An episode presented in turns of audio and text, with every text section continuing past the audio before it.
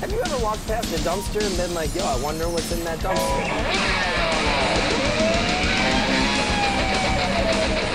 I can put on these glasses or start eating that trash Yeah, there's a baby in our garbage can.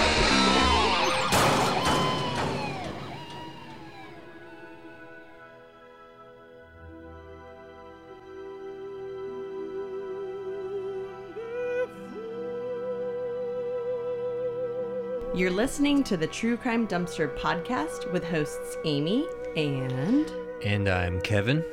and we're coming back at you this week with episode 72, which is our second part of Kip Kinkel. We do recommend that if you haven't listened to part 1 yet to go back to episode 71 and listen to that one first cuz this kind of covers the second half of his crimes and the aftermath whereas the first episode kind of covers his childhood and the first the start of his rampage if you will. You don't start a story from the middle, basically, is what she's saying. Well, actually, a lot of writers do. It's called in medias res, okay, I didn't know this was going to be a literature Which is- lesson. which is Latin for Little Miss. English teacher. Yeah. It's well, in medias res is Latin for in the middle of things. So it's actually a strategy that a lot of writers use, but we didn't use it for this one. We mean it to be chronological. So we're, we not fancy with that Latin. But I know in the last episode we said we were going to have this episode out quickly, like quicker than a regular episode because we were really excited to do the second half. But then our week took a very different turn and we're sad to report that our sweet, sweet, beautiful dog Frecky, who we've had for well over a decade, she passed away um, one week ago, last Thursday. So we were kind of set to record that night, and um, she passed away, and we've been pretty devastated. So we're doing okay now. Um, she was sick for a really, really long time, so that's that's where we're at. Anything you want to say? I don't know what to say about that. Yeah, I know. Frecky was your best friend. Like you guys were inseparable. It's brutal. Yeah. I don't know. I know. It's even hard to talk about, but we just wanted to mention like we did anticipate this episode coming out a week sooner, but obviously unforeseen circumstances. We really thought that she was kind of taking a turn and getting better. Like we knew she was never going to be great because of her diagnosis and stuff, but we just didn't know it was going to happen like that. So, anyways, not to totally be a downer, but we're going to be a downer because we're talking about Kip Kinkel, which is a which is a downer. This is a pretty I mean, sad this is story. a true crime show, you guys. you know, True crime's sad. it's seldom happy. We've had a couple okay. Like, no, they're all sad to some extent. so we're gonna get started with Kip Kinkel part two. So, like I said, if you're still listening and you haven't listened to 71 yet, what are you doing? Go back. Again, I want to say that the majority of the information that I'm getting for this episode comes from a Huffington Post article by Jennifer Schulberg. And it was, I believe, published this year. So that's one of the reasons I'm relying so heavily on it. It's probably a, like 25 to 30 page story it's very, very, very in depth, and it was written over a period of 10 months with over 20 hours of interview time via phone because most of it was during COVID. So she wasn't able to go meet with him in person. And the article is called Kip Kinkel is Ready to Speak. Now, I cover a lot of aspects of the article here, but that article is so in depth. I highly, highly, highly recommend reading it if you're into this case at all. It also goes into a lot of statistics of like juvenile offenders towards the end and the disproportionate amount of men of color and boys of color that certain laws affect. So we'll we'll get to that, but it's just it's a really amazing article and you can tell she put her heart and soul into it, so I highly recommend finding that online. So last episode, we left off with Kip getting in trouble pending expulsion at school for buying a stolen gun and stuffing it into his locker. After being questioned by Detective Al Warthen, he admitted to buying the gun but said he didn't know it was stolen. Nonetheless, you can't bring a loaded or unloaded gun to school. After Bill Kinkel, Kip's dad, picked him up from the police station, they returned home. Alone in his room, Kip contemplated suicide, but the voices in his head told him to kill. Kinkel got his Ruger 22 caliber semi-automatic rifle from his bedroom and ammunition from his parents' bedroom. He went into the kitchen and shot his father once in the back of the head, then dragged his body into the bathroom and covered it with a sheet. When Kip's mom arrived home at about 6:30 p.m., he met her in the garage, told her he loved her, then shot her twice in the back of the head, three times in the face, and once in the heart. He then dragged her body across the floor and covered it with a sheet. Ugh. He said he loved her before he did it too.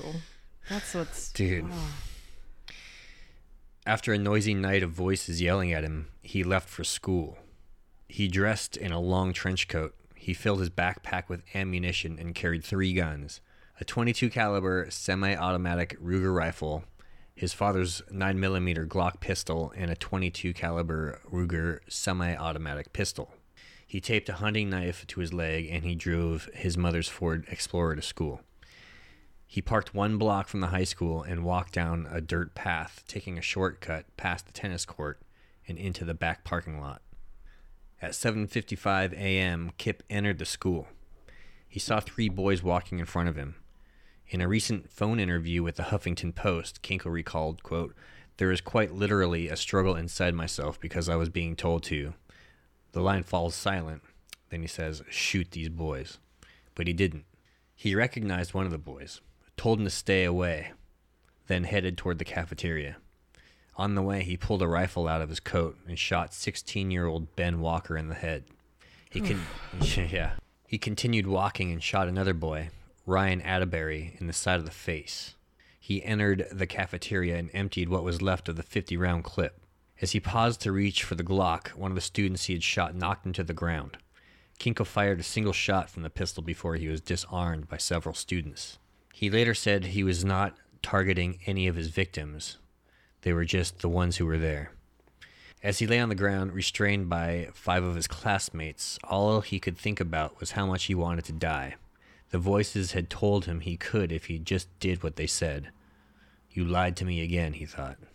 Within minutes of the first shot, Springfield police were at the scene. Kip was in custody by 8:04 a.m. He was like walking into the school at 7:55 and he was in custody, basically in police custody by 8:04. Isn't that crazy? So quick. It doesn't take very long to shoot 50 rounds. Yeah.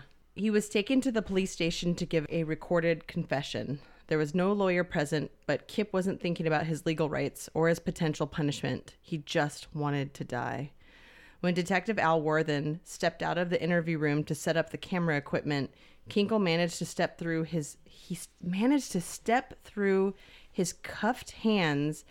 He grabbed the knife that was taped to his leg and then when the dude walked back in, he said he kind I think he was he charged at the detective and he said just kill me, just shoot me. So he was basically trying to commit suicide by cop. Yeah, I didn't know that. That's yeah. crazy. As Kip lunged with the knife, Warthen headed to the door and with help from another officer locked Kip inside the room. When they reopened the door, Warthen shot a burst of pepper spray into the room and Kip dropped the knife onto the table. During the interview, the police were desperately trying to figure out why he had done what he had done. They asked him if he was abused or molested. Kip insisted that he wasn't. I don't know what's wrong with me. My head just doesn't work right. My parents were good people. I'm just so fucked up in the head, I don't know why. God damn these voices inside my head, he wailed. I had no other choice. After his confession, detectives went to Kip's house where they found the bodies of his parents. A recording of Liebestod, the final dramatic aria from Wagner's opera Tristan and Isolde, was playing on repeat in the family's sound system. How creepy is that? This like Wagner opera called like Love Death, which that's I'm, I'm loosely translates in German to Love Death. And then on top of that, the reason, like the significance of the song, I mean, you could read into any way you want, but uh, in 1996, that Claire Danes, Leonardo DiCaprio film uh, Romeo and Juliet came out. Did you ever watch that one? Uh, you know, I, I I think I skipped that one. Really? 1996? Yeah, I'm. How old were you? I was grown. You were 20. Oh, yeah. It was kind of past your time. See, I was See, I'm not a weirdo. I was 13. So I was in the, or 12, 12, 13 years old. That was my prime time to watch me some Leonardo DiCaprio. Whew. Settle down. Oh. But he's so, like, he's so not, he's so not my type, but he was so cute in that movie. Oh my God. Anyways, so this was from one of the dramatic scenes from Romeo and Juliet as well, and it was actually the soundtrack, the the compact disc, if you will, of the film's soundtrack that was playing in the family sound systems. It was like blasting throughout the house. I don't know. I don't know if it was blasting, but I imagine it was. I just think it's creepy, and it was on repeat on that song too. Liebestod, love death. Yeah. Police searched the house and found several explosive devices hidden in the crawl space. Weapons Kip had built at the height of his delusional belief that the Chinese military would soon roll through his town in tanks. When the threat of invasion began to feel less immediate, Kip stashed the explosives in a place he figured his parents wouldn't find it. They also found a bomb in his room made up of soda cans and one made of a made inside of a fire extinguisher. So a- apparently they had to like, you know, a bomb squad came in and they detonated the things like I guess on the premises and they like evacuated the whole neighborhood and stuff. They made kind of a big production of it because they're like, dude, if this dude is hiding bombs in his like crawl space, like what the fuck else is in here, you know? Really? Yeah.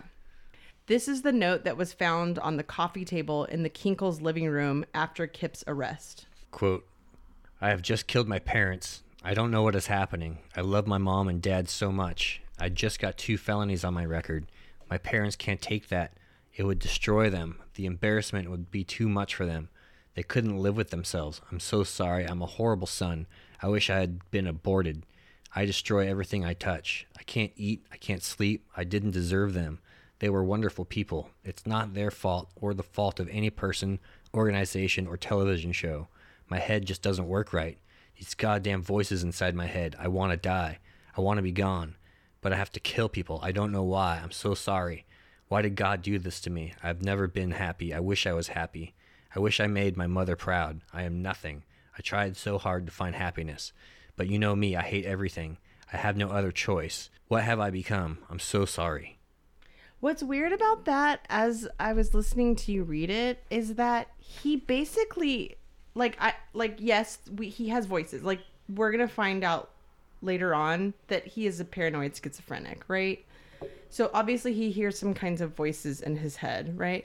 But at the beginning of the suicide note, he basically is saying why he did it. Like which is he doesn't want to disappoint his parents.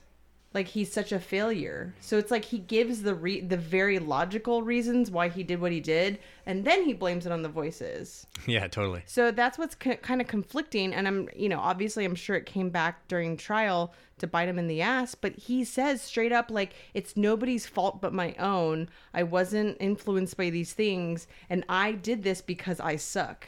And I didn't want to disappoint my parents. We'll get into it in a second, but he kind of talks about how stressful situations make these voices Oh, worse. more, more Yeah. intense. Yeah. So uh, I think him getting these felonies and then having to confront his parents about it was making these voices freak out. It was Yeah. his, it's all also- stress induced. Yeah, totally. But it, it does, the, the letter is conflicting though. No, I mean, like, he this is the reason, but this is also the reason. this is my it's, it's scapegoat, gonna, yeah. yeah, it's gonna, it's gonna put the nail in the coffin for him for sure. Kip's murderous rampage went viral the next morning. His picture was plastered on the front page of the New York Times. Even President Clinton traveled to Springfield right after to meet with the families of the victims. Between his arrest and his arraignment, Kip spent 18 months in solitary confinement awaiting trial. First in a juvenile detention center, and then, after his 16th birthday, in adult county jail. That's a long time. That is a fucking long time. I mean, that is a torture. You're already tactic. like like have mental problems. Yeah, and I- believe that the reason that they put him in solitary confinement, quote unquote, was for his own good. Because it was such a high, high profile case that if he was in any kind of like general population kind of thing, that he probably would have been targeted and either at True. least beat up or Yeah. definitely killed. True. You know what I mean? So there's no happy medium i think unfortunately for kip and i don't think there's and, and and and many people think that there shouldn't be because he's a monster potentially you Right. know Well, so at least but he wasn't. eight- 18 months as a 15 year old 16 year old in solitary confinement that's fucking brutal At least he wasn't totally alone. You- the lockdown that we just witnessed was is about 18 months right which maybe we're going back into again which we don't have to go there but Uh, 18 months so from Yeah. the time the lockdown started back in march could you imagine if on march 15th which is about when the lockdown started right right. if i had just shut you in the bathroom and not talked to you and cl- threw away the key until now could you imagine that no. that's fucking crazy. That's so long. Nobody to talk to, except for He had- literally the voices in your head. Yeah, that's yeah. fucking. That was my bad joke. I'm I know, I I'm know, a I horrible person. He was left to deal with his overwhelming sense of guilt, loss, and self-loathing, mostly in isolation. Solitary confinement is widely recognized, as- like I said, as a form of torture, and to Kip, it made the symptoms of his illness all-consuming. This is crazy. This is straight from the Huffington Post article. When one of his teeth started protruding outward, the result of not wearing his retainer in jail, because remember, he just had braces, he's a kid. Kip believed his crooked tooth was being used as an antenna for the chip in his brain. when Jesus he found out he was going to have an MRI, he was relieved that everyone could finally see the chip and realize that the government and Disney were to blame. At times, he could no longer tell where his body ended and the walls of the prison began.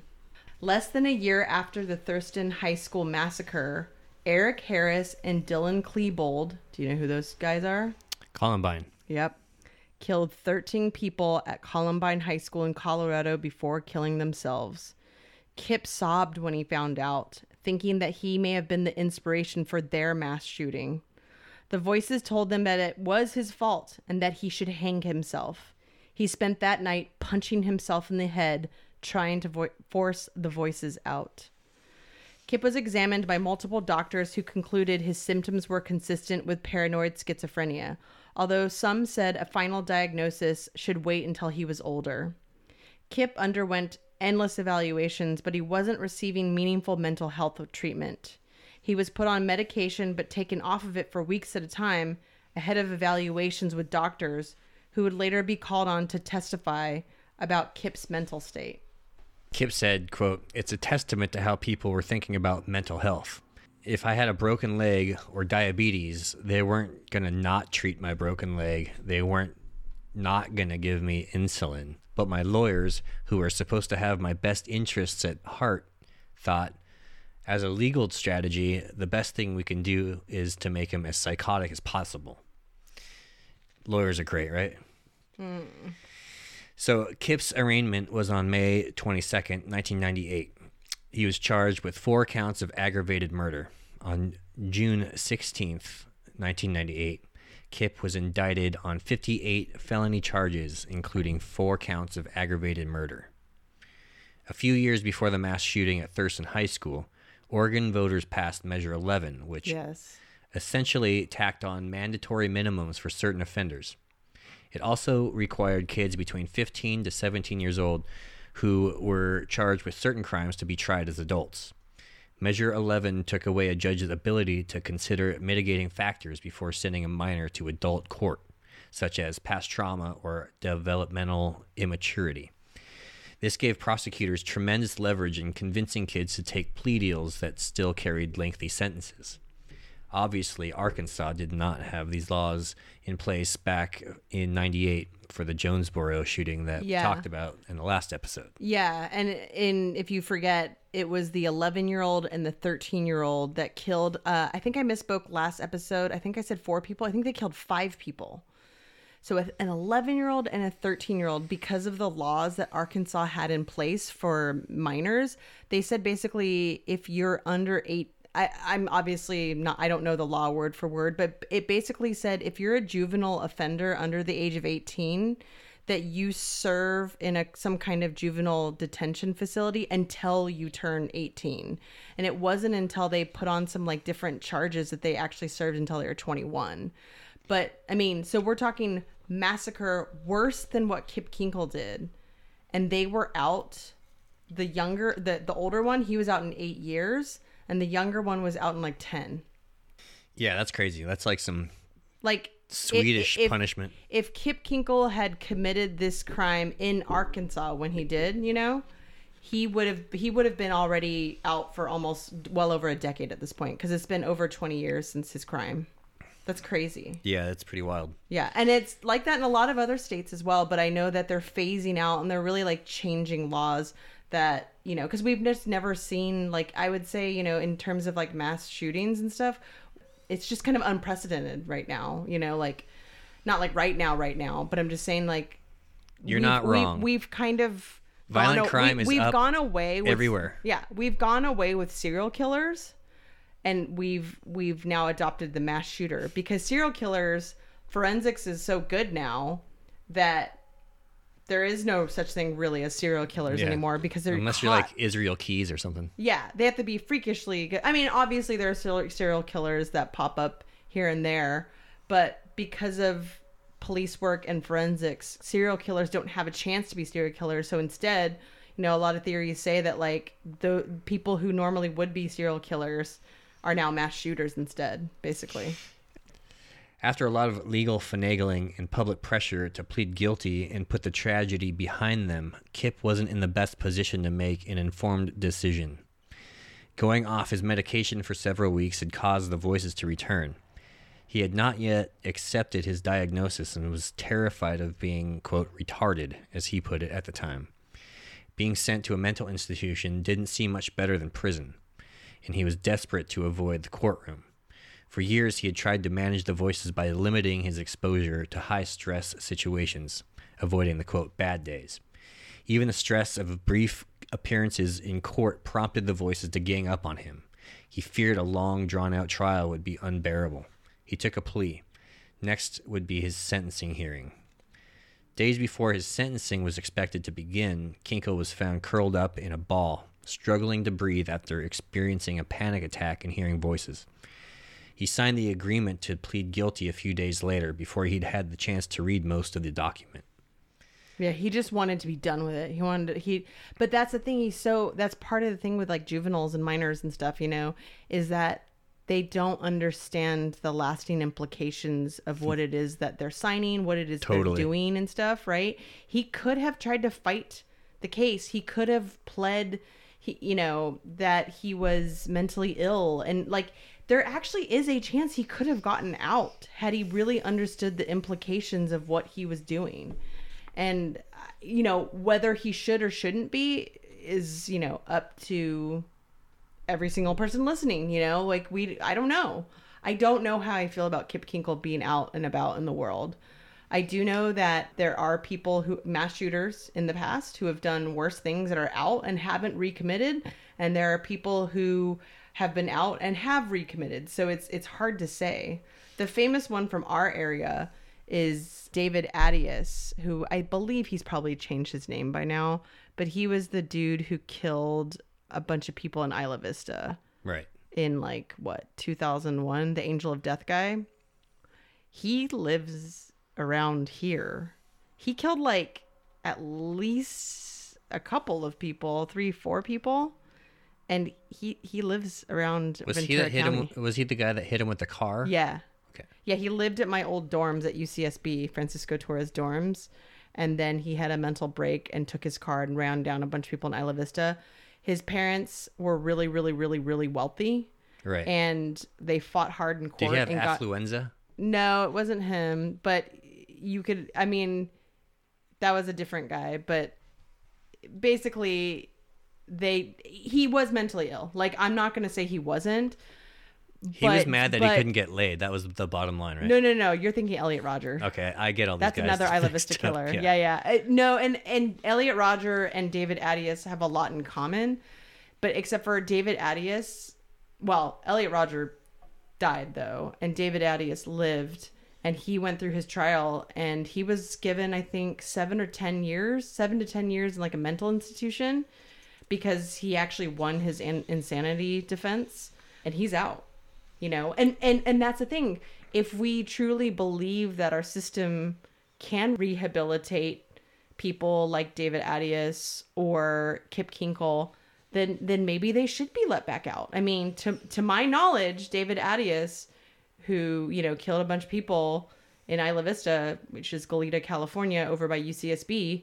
I mean, if it worked for him, I I don't know. You know, this is where obviously humans are unpredictable. So you can't say Yeah. that like we if we let Kip out, he's never going to kill again, you know. Mental health seems like such a hard thing to keep track of as far as like Yeah, and also like he the reason what we we're going to see later on as we continue on, the reason that Kip Kinkel is sort of okay is that he has intense therapy and meds that he takes.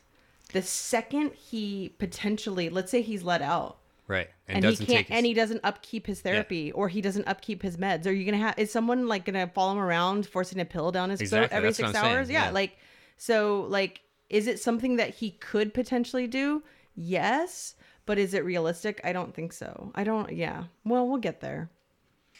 So, under Oregon law, a sentencing hearing is like a mini trial in which both sides present evidence to the judge to argue for a more severe or more lenient sentence. The rules of evidence are slightly more relaxed than in an actual trial, however. For example, experts are allowed to express their opinions more freely than in a jury trial.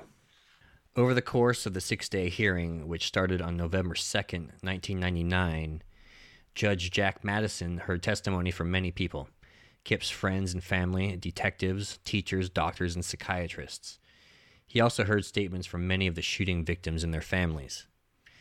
On September 24th, 1999, Kip took a plea agreement and pled guilty to four counts of murder and 26 counts of attempted murder. In court, Kip was made out to be a calculating monster by the prosecution. They accused Kip of faking his delusions and voices, downplaying his mental health and the manifestations that come with it. Numerous medical experts testified that he wasn't faking it.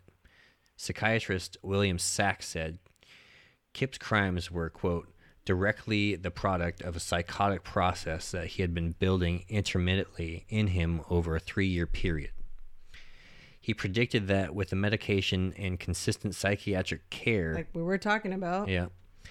Kinkel could safely return to the community in 25 or 30 years. Quote, so he said, I would be happy to have him as my next door neighbor if those conditions were met. But how do you monitor that? Exactly. Victims and their families testified before the court, most asking for the maximum punishment for Kip's crimes. The only victim's family member that testified on Kip's behalf was, of course, his sister Karen, who, or Karen, Karen. Kristen. And she's actually, I believe the last I read, she is an educator in the Portland area. I don't know if she works for Portland Public Schools specifically, but yeah, that's who I used to work for. She spoke of his compassion and potential. She stated, Only in hindsight do I truly see the signs of someone who is in desperate need of help, different help than any of us knew how to give. Kristen told the judge that she encouraged Kip to go to a quote unquote safe place in his memory and try to tune out the victim's anger. He stopped her and said, No, I owe it to listen to them. She predicted psychological and medical advancement in the years ahead would help her brother. He will need support, love, medical help, etc. But most of all, right now, he needs hope because she was basically trying to talk the judge into giving him a lesser sentence. After everyone spoke at his sentencing, he addressed the courtroom. So this is Kip speaking. I have spent days trying to figure out what I want to say. I have crumpled up dozens of pieces of paper and disregarded even more ideas. I've thought about what I could say that might make people feel just a little bit better, but I have come to the realization that it really doesn't matter what I say, because there is nothing I can do to take away from the pain and destruction I have caused. I absolutely loved my parents and had no reason to kill them. I had no reason to dislike, kill, or try to kill anyone at Thurston. I am truly sorry that this has happened. I've gone back in my mind hundreds of times and changed one detail, one small event, so this never would have happened. I wish I could. I take full responsibility for my actions. These events have pulled me down into a state of deterioration and self loathing that I didn't know existed. I am very sorry for everything I have done and for what I have become. On November 2nd, 1999, Lane County Circuit Judge Jack Mattison sentenced Kip to 111 years and 8 months in prison without the possibility of parole. Judge Mattison said that, quote, there was a price to be paid for each person hit by his bullets. Kip had forfeited his right to a trial and was still condemned to die in prison. Immediately after the sentencing was handed down, Kip was transferred to MacLaren Youth Correctional Facility, a state juvenile prison.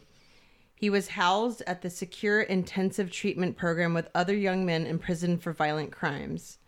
He attended school and took part in intensive therapy specifically developed for young violent offenders. He remained there until he turned 25, and the length of his stay was determined by the staff's assessment of his participation in the program and the suitability for adult prison. Kip is the first juvenile to serve a life sentence in the state of Oregon. I didn't I actually did not know that. Yeah, me either. He appealed and was denied. I, oh yeah, I was trying to find. I wa- I kind of was trying to find how many times that he appealed his sentence, and I could only find three mentions when I looked for it. Maybe he's appealed more, but the first time he appealed and was denied was in 2002, so just a couple years after his trial. And then there was a the the biggest kind of advertised appeal was in 2018. The Oregon Supreme Court wrote that it had concluded the facts of the case coupled with the sentencing judge's findings put Kinkel within the narrow class of juveniles who may be sentenced to life in prison without the possibility of parole based on a prior US Supreme Court ruling. Kip's new lawyers appealed his sentence based on the Eighth Amendment that barred sentencing a child to even virtual or de facto life without parole based on a treatable mental illness that does not preclude growth, maturity, and rehabilitation. And they denied to hear his case again in 2019.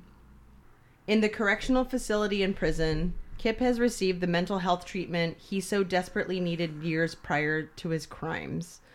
Over the years, the delusions and voices have faded away. He no longer believes there is a government chip implanted in his brain. He accepted his diagnosis of paranoid schizophrenia. He's, he was able to get the proper treatment he needed because he was a high profile case. They wanted to avoid any negative press about anything involving him in prison, so taking care of him was a priority for them. So, one thing that the Huffington Post article said basically was that, hey, we just want to point out that he got supremely amazing mental health treatment, which is not indicative of all of the other prisoners. The only reason, like, like he got what he needed was that they needed him to not get in trouble in prison basically they Plus, needed he's- him to kind of like they needed to kind of shush him He's also kind of a case study, right? yeah and and that's like something we talked about last episode too is that he has been heavily studied yeah a lab rat. and, and so like endless psychiatrists endless psychologists endless you know peop, you know mental health people have like come in interviewed him and you know he's been in countless textbooks as like the boogeyman of school shootings So I want. I, I think that they want they want to look good exactly. They want to sell their. their product Yeah. In May 2007, Kip received his college degree in global studies. His sister came to his ceremony. He said, I remember her saying that my. Oh, this is so sad. I remember her saying that my parents would have been really proud of me, which is a really powerful thing for me to experience. Oof. To have the feeling, oh, my parents would be proud of me if they were still alive, and then to have the realization, and they're dead because of me.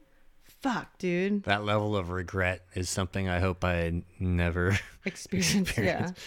Months. Oh, and this was the kind of. There's a lot of cruel twists with him. Like, obviously, he got the mental health care he needed after he killed everyone, and then that seems like that's how it works here in the states. Yeah, and then the another cruel kind of twist of fate is that after he gets his college degree, a couple months later, after his 25th birthday, he was transferred to the adult facility.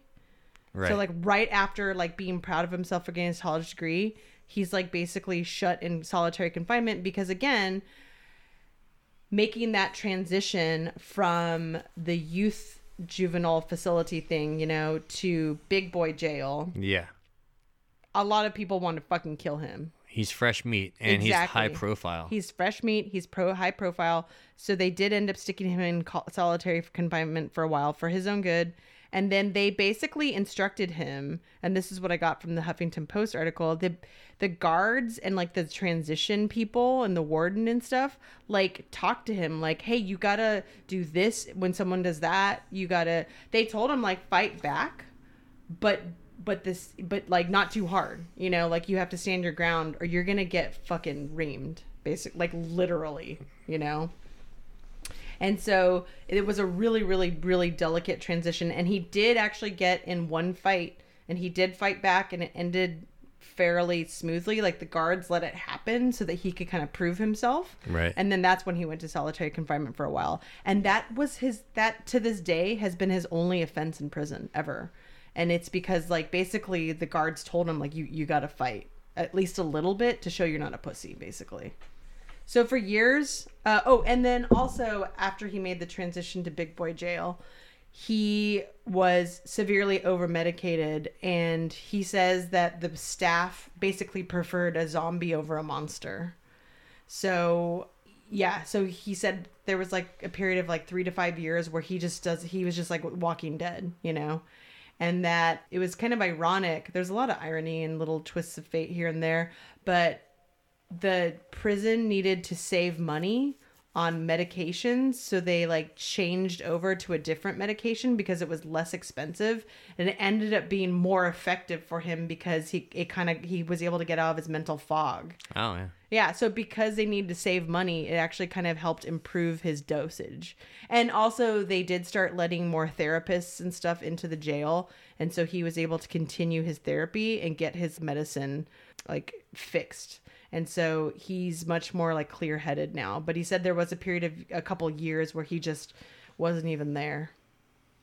He also works in the prison to help new in- incoming inmates transition to prison life easier but like there's a delicate balance to make sure that you don't organize too much because if you organize too much you're recognized as a gang basically in the prison and so he has to be really really really careful about how he like meets with people but regardless he still like tries to make the transition for incoming inmates like easier which i think is weirdly commendable you know Seems like he's doing what he can to. to make amends i guess Yeah. So the predictions Kinkel's sister Kristen made at his sentencing over 22 years ago have really come true. Kristen said, I was 21 years old, grieving the loss of my entire family, my privacy, and my faith in what kinds of things happen to good people. But for me, this was perfectly clear. My brother was then, and still is, intelligent, capable, and full of potential and the desire to positively impact the world.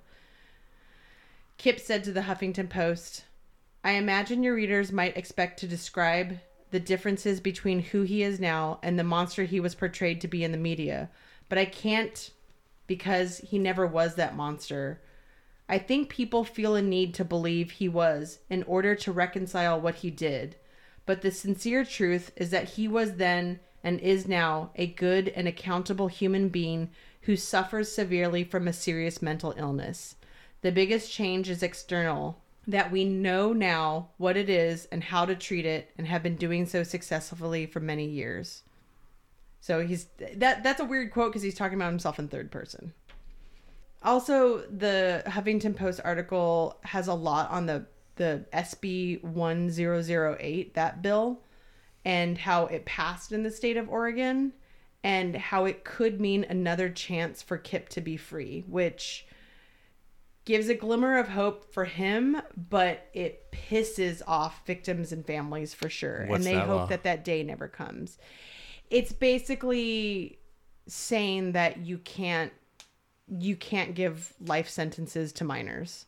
And there it's very complicated and that's one of the reasons that the the writer of the Huffington Post article spends like multiple pages on it. So I don't think I could I, I don't think I could do it justice, and I'm definitely not a lawyer. But I do know that SB 1008 it did pass, and it what it does is it opens back up that possibility of him getting out. Okay. And I think that part of SB 1008 is an acknowledgement of how fucked up Measure 11 was and how it hurts, like I was saying earlier, how it hurts disproportionately boys and men of color and how they're disproportionately in prison and incarceration in the state of Oregon and all over at way higher rates than people that are uh, white people. Yeah, I mean, it's an industry. Yeah. And you know, and it kind of reminds me of that really, really. It's it's dated, but it's an amazing documentary on Netflix called The Thirteenth. If you haven't seen it yet, which I'm assuming most of our listeners have, it's been out for a good like six or seven years. I teach it almost every single year, and every single year, kids are amazed at how fucked up our prison industrial complex is. Which, you know, as I keep teaching that film and teaching about the kind of racist and unfair treatment that you know our judicial system allows like every year they're less and less surprised which is a bummer. Because kids like know how fucked up the world is. Like you can't surprise them anymore with how much more fucked up it is i guess. At least they know what where the, what they're living in. yeah i guess. Whew. anyways. So what do you think? Uh, mental health is that's it's I don't know. He did that stuff. He you know, he can't I don't think he can be in society.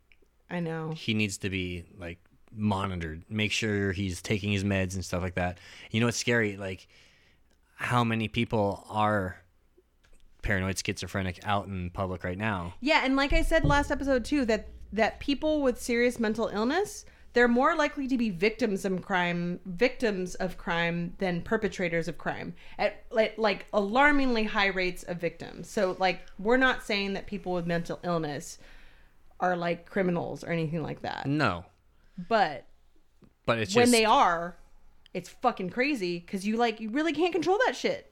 Yeah, cuz they're like chemically like off. So Well, and so they're and they're chemically dependent. So the second that they stop taking it, even on accident, like oh shoot, I missed it by a few hours. Like, I mean, that's that's just not a gamble. I think that anybody's willing to take with him. And you I, th- I think you know the lockdowns and stuff and COVID has really made mental health issues skyrocket.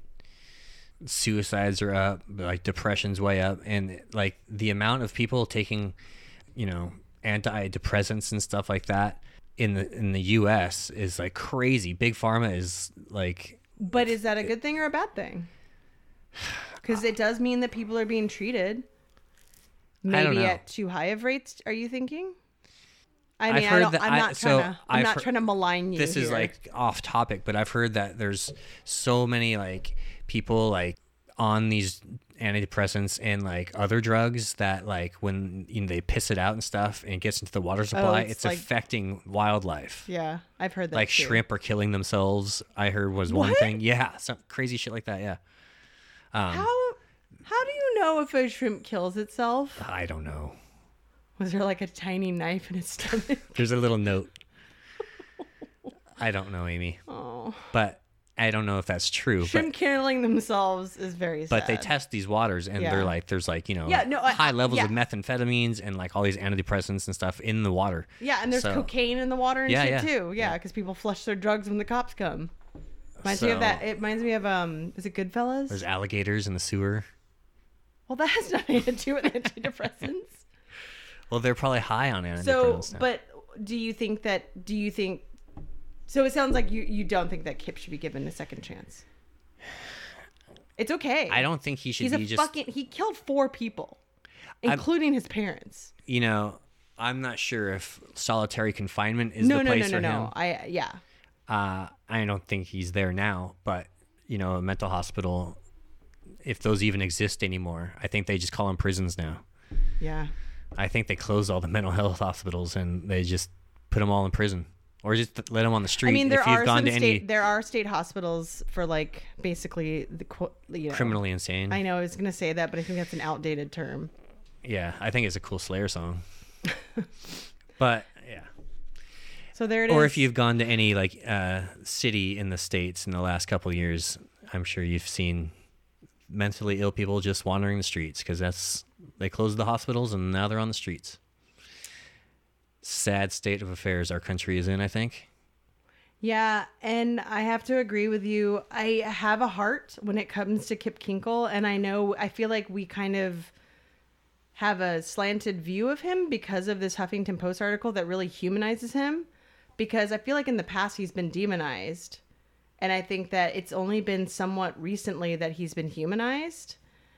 And as a result, I do have conflict. I have conflicting feelings about how I feel about him. Like meaning like I feel bad for him more like worse than I do most other criminals, you know, like most criminals it could just be like, yeah, fuck that piece of shit. Well, but most like criminals are like sociopaths that have yeah, no empathy. this guy, Yeah. I mean, the second he got caught, like, like, he "What was did I do?" He was Yeah. fucking crying and Yeah. trying to kill himself and being like, "What did I do exactly?" Yeah. I just I hate it. I feel like if someone and I it's just, a sad story. It is. But like, But I his mean, pa- you're- but also at the same time, his fucking parents did try to help him for months and months and months before he committed the crimes by buying him So- guns and explosives. Well, that and also taking him to therapy. He took Prozac for at least three months. I mean, I don't know. It's just I don't think that his parents understood obviously the severity of his mental health issues. He wasn't and disclosing, Bill Kinkel, yeah. Bill Kinkel also said um, to many of his friends that he thought that mental health was bullshit and it was just a way for insurance companies to make more money. He said that to his friends. He didn't believe in mental health. I guess he found out. Yeah. Shit. That's sorry. No, I know. It's it's dark as fuck. and We're just trying to make sense of it. And there is no sense to make of it because he can't even make sense of it. So, you know, where that's not what we're here to do. We're just here to tell you a story that sucks. So there you go. You're welcome. and thanks for listening this week. you can join our True Crime Dumpster Facebook group. You could follow us on Twitter at TC Dumpster and on Instagram at True Crime Dumpster. You can email us at truecrimedumpster at gmail.com. Listen to our show on Apple Podcasts, Stitcher, Podbean, Spotify, YouTube, and many other platforms. Don't forget to rate, review, subscribe, and tell your friends about our podcast. Every review, rating, and referral helps us to get a larger audience. Tune in next time as we continue talking out the trash. Goodbye. Abigail, you want to say something? she woke up right as we were uh, finishing. All right, bye.